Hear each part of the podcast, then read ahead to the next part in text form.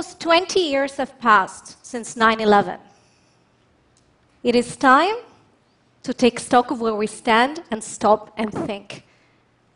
It is time to ask ourselves have the assumptions and policies we develop in the wake of those tragic events truly made us more secure?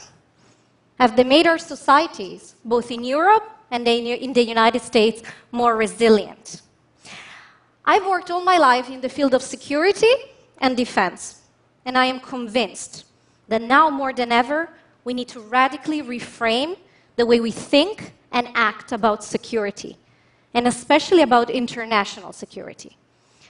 By international security, I actually mean what we do, how we prepare our countries to better respond and prevent external threats, and how we protect our citizens. The key to both is to focus on protecting civilians, both in our own countries and in those where we are present in the name of security. Now, this idea goes against the fixed narrative that we developed over the past 20 years over what security is and how to get it. But that narrative is flawed, and worse, it is counterproductive.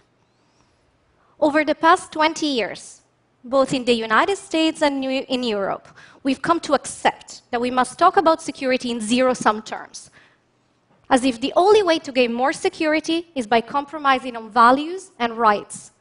Security versus human rights, safety versus freedom and development. This is a false opposition. It just doesn't work like that. We need to recognize that security and human rights are not opposite values, they are intrinsically related. After all, the most basic human right is the right to live and to be free from violence. And a state's most basic responsibility, well, is to guarantee that right for its citizens.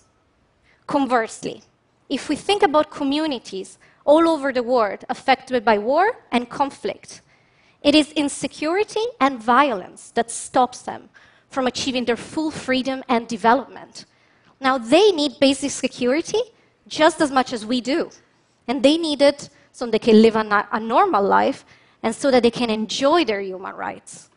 This is why we need to shift. We need to acknowledge that sustainable security builds on a foundation of human rights, builds on promoting and respecting human rights. Also, over the past two decades, we have accepted that the best way to guarantee our own security is by defeating our enemies, and to do that, we need to rely almost exclusively on the military. Again, this clashes with my work, with my research, with what I see in the field. What I see is that building sustainable security has a lot less to do with crushing enemies, has a lot less to do with winning on the battlefield, and has a lot more to do with protecting victims and building stability. And to do that, well, the military alone is simply insufficient. This is why I believe we need to shelve the never ending war on terror. And we need to replace it with a security agenda that is driven by the principle of protecting civilians, no matter where they're from, what passport they hold, or where they live. Vancouver, New York, Kabul, Mosul, Aleppo, or Douma. Sustainable security tells us that we're more likely to have long term security at home for ourselves if we focus our engagements abroad on protecting civilians and on ensuring their lives are lived in dignity and free from violence. For example, we all know that defeating ISIS is a security achievement. Absolutely. But rebuilding destroyed homes, restoring order, ensuring a representative political system, these are just as, if not more important, and not just for the security of civilians in Iraq and in Syria, but for our own security and for global stability.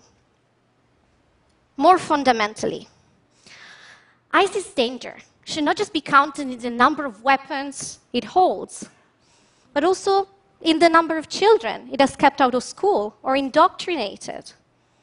This is from a security perspective. From a security perspective, the long term generational impact of having millions of children in Syria growing up knowing only war and out of school This is a far more dangerous threat to stability than all of ISIS weapons combined. And we should spend just as much time and just as much energy to counter this as what we spend when countering ISIS militarily. Over the past two decades, our security policy has been short term. It has focused on the here and now. It has systematically downplayed the link between what we do today in the name of security and the long term impact of those choices. In the years after 9 11, some of the cho- choices, some of the policies we've implemented, have probably made us less, not more secure in the long term. Sustainable, civilian centered security needs to look at what happens in the long term. Again, for example, relying on drones to target enemies in faraway countries may be a tool. It may be a tool to make sure or to lessen the threat of an imminent attack on the United States. But what about the long term impact?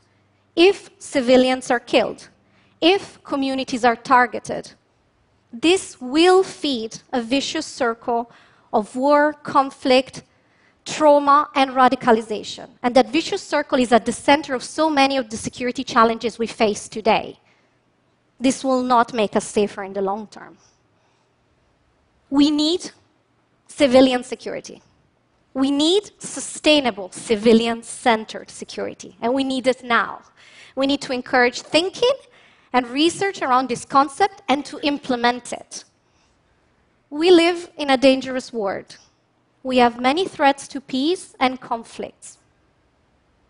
Much like in the days after 9 11, we simply cannot afford not to think about international security. But we have to learn the lessons of the past 20 years. To get it right, to get security right, we need to focus on the long term. We need to focus on protecting civilians. And we need to respect and acknowledge the fact that sustainable security builds on a foundation of human rights. Otherwise, in the name of security, we risk leaving the world a far more dangerous and an unstable place than what we already found it in. Thank you.